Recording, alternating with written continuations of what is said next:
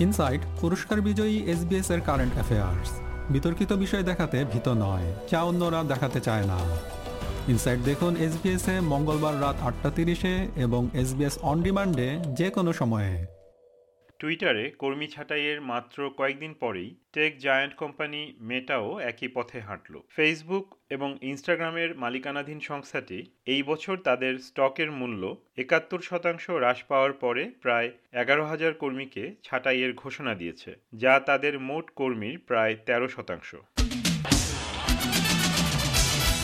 দীর্ঘ সময় ধরেই সামাজিক যোগাযোগ মাধ্যম প্রতিষ্ঠান মেটা আধিপত্য ধরে রেখেছে। ক্রমশ বৃহত্তর হতে থাকা কোম্পানিটি এই প্রথম কর্মী ছাঁটাইয়ের ঘোষণা দিল। মেটা কোম্পানির সব কর্মীর উদ্দেশ্যে দেয়া এক ইমেইলে প্রধান নির্বাহী মার্ক জাকারবার্গ বলেন, তিনি ভেবেছিলেন প্রবল মহামারীর প্রভাবেও প্রযুক্তি খাতের উত্থানে কোনো সমস্যা হবে না। যেটি তার ভুল ধারণা ছিল বলে তিনি স্বীকার করে নেন। ইমেইলে তিনি লিখেছেন Not only has online commerce returned to prior trends, but the macroeconomic downturn, increased competition, and ad signal loss have caused our revenue to be much lower than I'd expected. I got this wrong, and I take responsibility for that. সাম্প্রতিক বছরগুলিতে সামাজিক যোগাযোগ মাধ্যম থেকে সরে গিয়ে কোম্পানিটি virtual বাস্তব জগৎ মেটাভার্স তৈরির দিকে মনোযোগী হয়েছে। মার্ক জাকারবার্গ বিশ্বাস করেন যে শেষ পর্যন্ত এই মেটাভার্স এখনকার প্রচলিত স্মার্টফোনগুলিকে প্রতিস্থাপন করবে। মেটা এই খাতে বছরে প্রায় পনেরো বিলিয়ন ডলারেরও বেশি অর্থ খরচ করছে এবং খরচের এই পরিমাণে কোম্পানির বিনিয়োগকারীরা বেশ উদ্বিগ্ন। কারণ এই বছর ইতিমধ্যে এই কোম্পানি চোদ্দ দশমিক পাঁচ বিলিয়ন ডলার ক্ষতির মুখে পড়েছে সেই সাথে এটির স্টক মূল্যও কমে গেছে প্রায় দুই তৃতীয়াংশ ওয়েটবুশ সিকিউরিটিজের একজন বিশ্লেষক ড্যানিয়েল আইভস বলেন মেটাভার্সে বিপুল পরিমাণে অর্থ লগ্নি করার সিদ্ধান্তটি ঝুঁকিপূর্ণ ছিল এবং এটি আশাপ্রদ প্রতিদান দিতে পারছে না Facebook was spending like 1980s rock stars, and now growth has really come off significantly. The metaverse strategy continues to be an uphill battle. And in this macro environment, they're seeing a significant challenge from social media growth. And I think that fundamentally has really been the perfect storm for Zuckerberg and Facebook.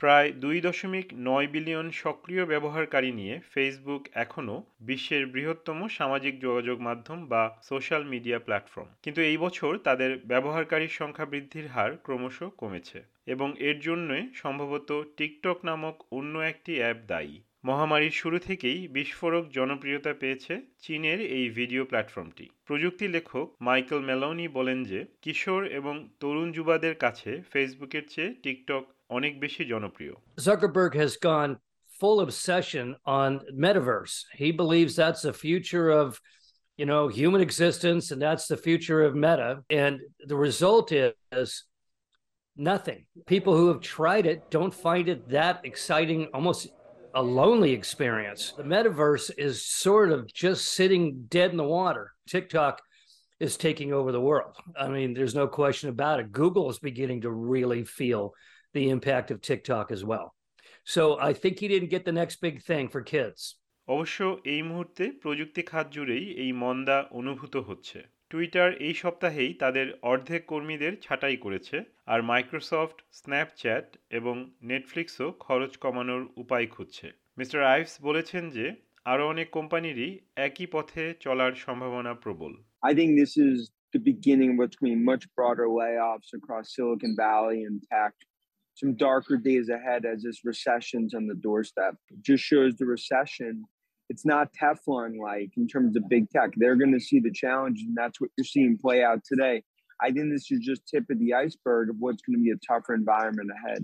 Meta জানিয়েছে ছাটাইকৃত সকল কর্মী কমপক্ষে ষোলো সপ্তাহের বিদায়ী বেতন পাবেন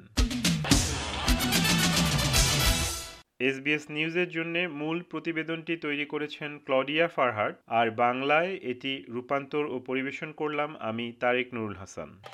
আমাদেরকে লাইক দিন শেয়ার করুন, আপনার মতামত দিন। ফেসবুকে ফলো করুন এস বাংলা।